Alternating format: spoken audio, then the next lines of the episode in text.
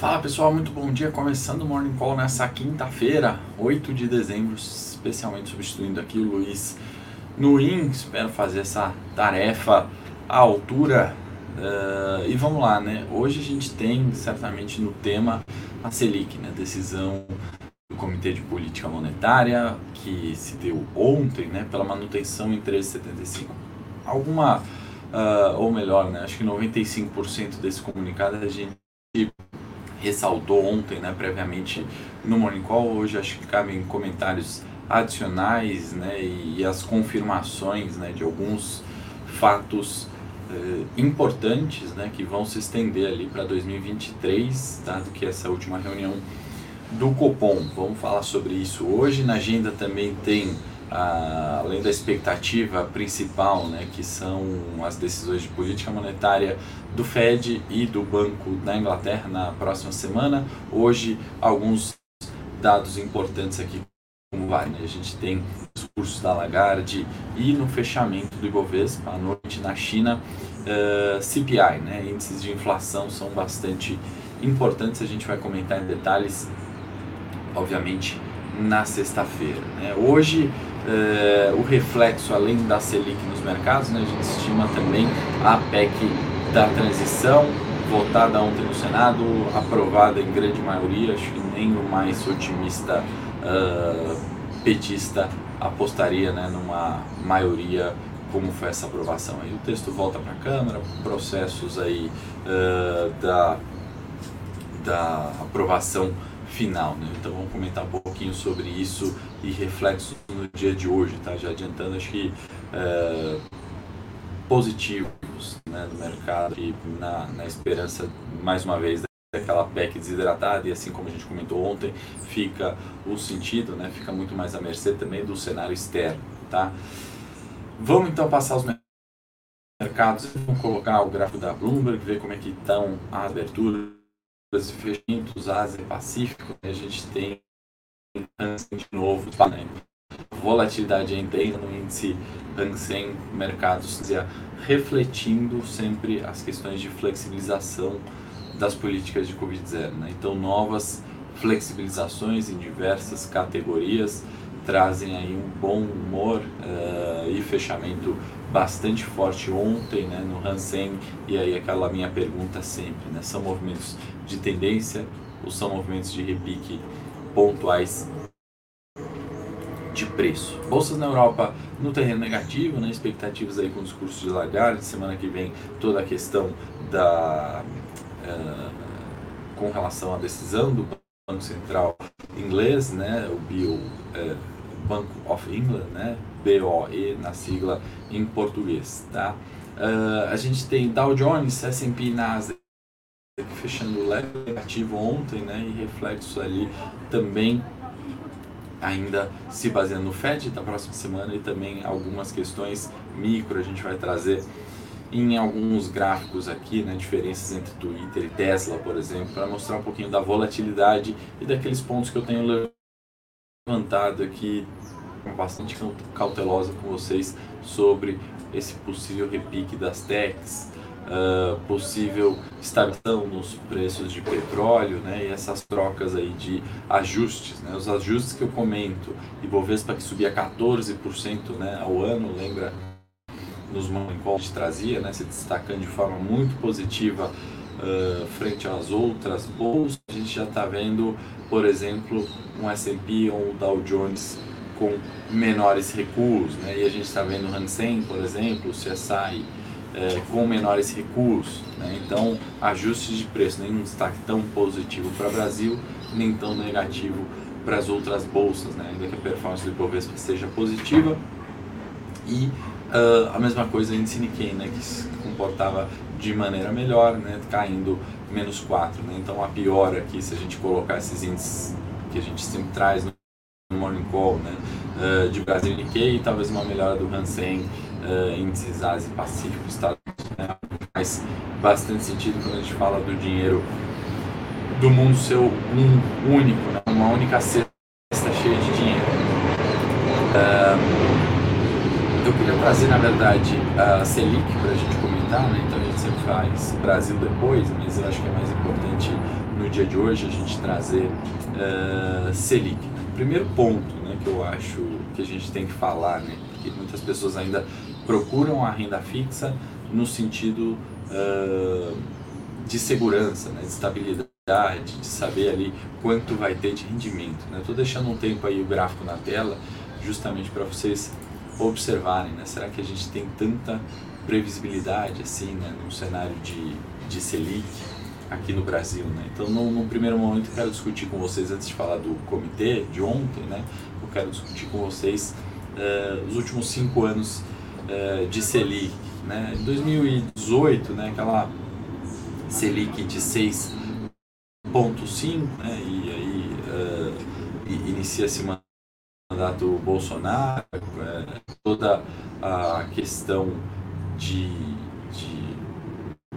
primeiro, né, de estabilidade em 6,5, né? Então, um patamar de 6,5, aqueles juros que fazia sentido, né? Inicia-se pandemia e corte de juros são necessários pelo mundo, a gente chega num mínimo histórico de 2%, né? O juro real negativo no Brasil. O que é juro real negativo? A Selic em 2, inflação rodando a muito mais que isso, né? Então, você não tinha rentabilidade real, né? um momento bastante atípico nos mercados, não só de renda fixa e renda variável no mundo, né? de, de problemas de cadeias globais que a gente ainda enfrenta e o comitê tem ressaltado esses riscos ainda hoje e a gente já vai falar um pouquinho mais detalhes da ata. Né? E aí a gente vê uma escalada muito intensa de juros, né? aquela taxa que uh, depois de ter sido mantido ali né, por seis meses, em seis e meio, e ido até dois, né, por período de agosto até março de 21, né, não sei se está tão claro aqui no gráfico os meses, mas obviamente uh, me marcou bastante, marcou todos isso, né, então os nomes dos meses e os dias a gente tem na cabeça muito forte, né? E aí a retomada a um juros de 13,75 que foi mantido na data de ontem, né? E aí sendo o novo normal em 13,75. Tá? Eu já vou falar os detalhes da, da, do comunicado de ontem, né? E, e a gente aguarda a ata na próxima semana para ver se tem algum detalhe a mais para a gente agregar. Mas antes disso, eu vou colocar aqui uma perspectiva dos anos, né? Mas vamos colocar uh, talvez 20 anos para a gente uh, olhar a montanha russa que na verdade é a nossa Selic. Né? Existe previsibilidade aqui de juros, né? E vocês sabem que eu muitas vezes critico, né? Preciosismo técnico, preciosismo, preciosismo de modelo, né? Já trabalhei com, macroeconomistas extremamente capacitados e, e, e, entendiam justamente os modelos ali de projeção de, de juros de Selic, né? Uh, e ainda trabalho né, com alguns uh, excelentes, né?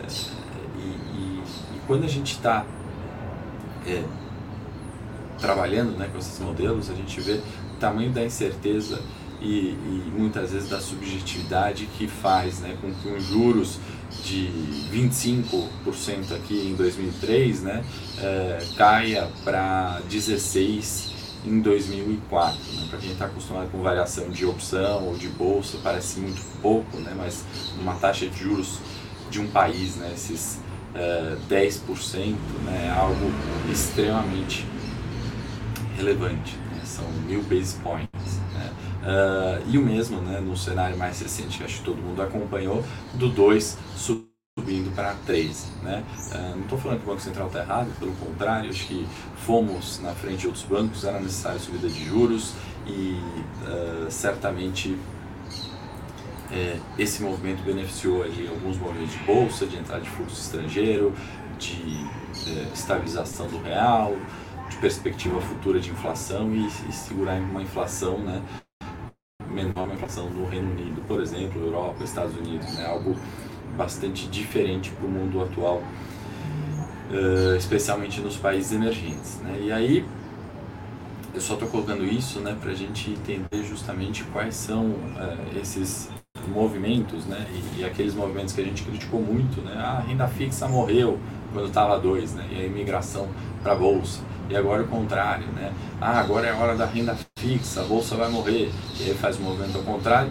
E o iniciante está sempre, obviamente, na contramão. Então, até para complementar um pouquinho mais essa parte de, de juros, né, de renda fixa, a gente fez esse relatório que é gratuito, né, um e-book que você pode baixar, clicar no link, deixar o seu e-mail, a gente vai enviar. Então, se você quer aproveitar a alta de juros de uma forma realmente consistente, né, use o, o, o e-book, né, aprenda um pouquinho mais sobre renda fixa. Tá o link na tela aí, tá na descrição do vídeo. Uh, e aí, nesse ponto, né, essa variação, é, essa taxa de juros alta acaba trazendo oportunidades. Né? Quando a gente pega uma opção de 800% ou de 100%, é, é um reflexo de pura oportunidade. Né? A operação recente de Banco do Brasil em opções é, é, oportunidade, ela não é muito racional, ela não é muito projetada em um modelo é, exclusivamente. Né? Uh, e isso, obviamente, tem o seu risco, né? também traz stops elevados eh, em, em, em opções, né? e a ideia é, como sempre, tanto na renda fixa, na renda variável, é acertar mais do que errar com aquilo que você está projetando. Né? Uma vez que é, essas oscilações, esse, esse juro real, né? temos o maior juro real do mundo, ou seja, taxa Selic descontada inflação aqui no Brasil, é o maior do mundo. Em segundo lugar vem México, depois vem Chile, né? já tivemos a Rússia ali sendo forte concorrente no quesito de juros altos, obviamente. Tá? Então isso tem um, é, um risco e um retorno. Isso também traz uma oportunidade, isso também é, tem seus benefícios. Não é taxa de juros alta é ruim para todo mundo, não necessariamente. Tá? Bom, e aí destacando mais da, da ata especificamente, um pouquinho do que a gente falou e vamos confirmar aqui né, hoje. O ambiente externo continua volátil, né, marcado com perspectiva de crescimento uh, baixo do potencial, isso é, é, é do comunicado, tá? eu estou tra transcrevendo aqui praticamente ipsis literis, né? volatilidade em ativos financeiros nesse ambiente inflacionário que segue pressionado. Né? Então, tudo isso, né, quando a gente vai olhar um portfólio, investimento, um stop, um alvo, é decorrente daí, muitas vezes, né, de, das incertezas que o Campos Neto tem colocado tanto em seus comunicados. Né? É, e aí o ponto é, né, o, o, as questões fiscais vão sendo é, o principal agora na decisão de juros. Né? O trabalho foi feito, mas ele não se encerra porque aumenta essa incerteza fiscal, não só no cenário local, mas nos emergentes de uma forma geral. Né? A gente vai vendo aí é, outras questões né, de emergentes, inclusive muito piores que a do Brasil. Né? E aí as medidas tributárias de redução de energia elétrica, de combustíveis, isso ajudou na queda recente da inflação, mas não é isso que vai é, falar que está feito o trabalho, a inflação está controlada, até pelo nosso histórico né, inflacionário no Brasil. E, é, mais uma vez, né, abre aspas, incerteza em torno das suas premissas e projeções atualmente é maior do que o usual, ou seja, de novo, colocando na ata a incerteza, né, falando assim, olha, a nossa dificuldade no nosso modelo, no nosso é, grupo aqui de melhores economistas é quanto uma incerteza fiscal. Né? A gente tem é, a questão da PEC que vem elevada, né? foi aprovada ontem no Senado 168 é, bilhões, né? a gente está falando, não vou nem entrar nos detalhes, ah, 23 de extra teto dos 140, assim, não importa, né? claro que vai no extra teto 68, né? Uh, com uma aprovação né, elevadíssima no Senado, 64 votos, né? era necessário 49 se não me engano. E, e, isso começa a mostrar um pouco do, do que a gente vai ver em 23. Né? Será que, de fato, uh, o governo está enfraquecido porque o Senado é dividido, a Câmara é dividida? Não sei, tá? Eu coloco essas como incertezas. E aí, nesses riscos baixistas, segue pressão inflacionária global e local, né? É, elevada incerteza do arcabouço fiscal, né? a gente está vendo aí passaram 168 e, é, por dois anos, então isso é claro que reflete uma pressão inflacionária maior, pode refletir num PIB maior também, né? gasto do governo é PIB maior, né? a formulinha de PIB que qualquer economista aprende, é, se o governo gasta mais, teoricamente o PIB é maior, né? então tem, né, como tudo em economia ou em qualquer área, ônus e bônus. É, e atos de produto, eu não vou entrar tanto no detalhe da explicação, né, para a gente falar, é, acaba sendo mais é, estreito né, que o utilizado pelo comitê no cenário de referência. Né? Então, esses são os riscos baixistas da ata. Tá? Do ponto copo meio cheio, né, e que ele coloca ali como positivo. A gente comentou algumas vezes aqui, né, queda das commodities, isso traz né, uma é, menor pressão inflacionária, né, o custo, né, a gente comentou ontem né, sobre petróleo no nível mínimo ali de 21, sobre custos dos fretes diminuindo, né? A gente foi, foi bastante detalhado nisso ontem no Morning, né? Então isso é um, um dos riscos é, para uma Selic menor, né? Para uma inflação menor que o Copom colocou no seu comunicado de ontem. Uh, mas eu separei aqui desaceleração da atividade econômica global é, mais acentuada do que se do que a projetar. Né? Então, uh, isso poderia respingar numa inflação também menor. E aí, algo que eu confesso que não ficou tão claro para mim, né? O, o, terceiro item que seria benéfico, né? Crescimento mundial, numa inflação menor, é ipsis literis aqui também, a manutenção dos cortes de impostos projetados para serem revertidos em 2023. Então, imposto uh, maior né, você tem maior arrecadação, menos risco fiscal. Né? Eu acho que ele pontuou aqui como um item a ser é, revertido em 23. Então, uma maior arrecadação ali é, do governo, no final das contas. Tá? Então, esses são os pontos. A agenda a gente já passou, né? E, e só para back também, já passando o cenário local, certamente hoje é, tem uma maior sobre o, o externo. Só para a gente voltar, e aí não para o gráfico da Selic, mas para concluir nosso morning hoje, né, as diferenças, né, até o título engraçado que a Bloomberg trouxe, Musk hits macro, né, bate no macro, e a gente vê as ações do Twitter disparando, né, saindo ali do mesmo eixo zero em janeiro, comparando com a qual você tem alta de mais de 20 no Twitter e de menos 40 na Tesla, né, então dentro de techs é, com a mesma figura, olha a diferença de comportamentos, né? 60% de alfa, então esse cenário gera oportunidades, né? você acertar o long e short, entre aspas aqui, né? de comprar Twitter, vender Tesla, te dá 60% no ano, né? em menos de 12 meses. Né? Estou falando que a gente fez essa operação, mas é só para trazer um exemplo das oportunidades que esse cenário de incertezas traz no mercado. Né? Tem gente que é, na crise chora e gente que vende lenço, né?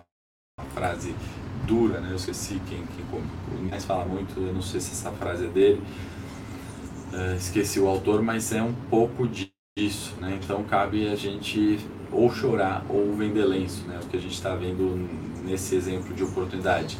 Aqui outro ponto, né? É, roda da fortuna aqui, né? Macau Game Stocks, as ações de jogos, né? Disparada, né? Então falando ali de tech, de, de, de ações de game que eram, né? O, as queridinhas se despencaram no ano de 21 e 22, a gente criticou bastante, falou bastante das techs, e eu tenho trazido cada vez mais, né? Esses pontos de inflexão. Chegamos em mínimas, né? Hora de retomada, e a gente está monitorando esses fatores, né, na incerteza que a gente mantém as oportunidades, né, ou cria as oportunidades. Por exemplo, trazendo aqui também uh, o balanço fiscal né, da Arábia Saudita, né, mostrando ali o superávit, né, não vou entrar também nos termos só para a gente não estender muito, mas o 2022 para frente, né, bem diferente do que foi até então. Então, será que os cortes de já não se deram, né? Vamos trazer algumas coisas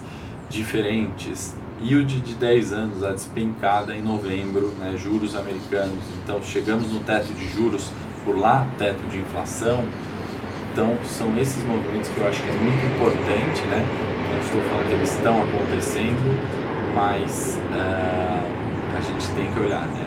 De novo, é tendência ou é repique? Pergunta fundamental que a gente faz quando olha no gráfico, olha é, uma valorização, uma desvalorização, tá pessoal? Então vamos ter muita atenção nesses pontos, né? E desejo a vocês todos uma excelente quinta-feira. Amanhã eu estou de volta aqui para o Morning Call e na sequência o Morning Call tem. Forte abraço e bons negócios hoje a todos.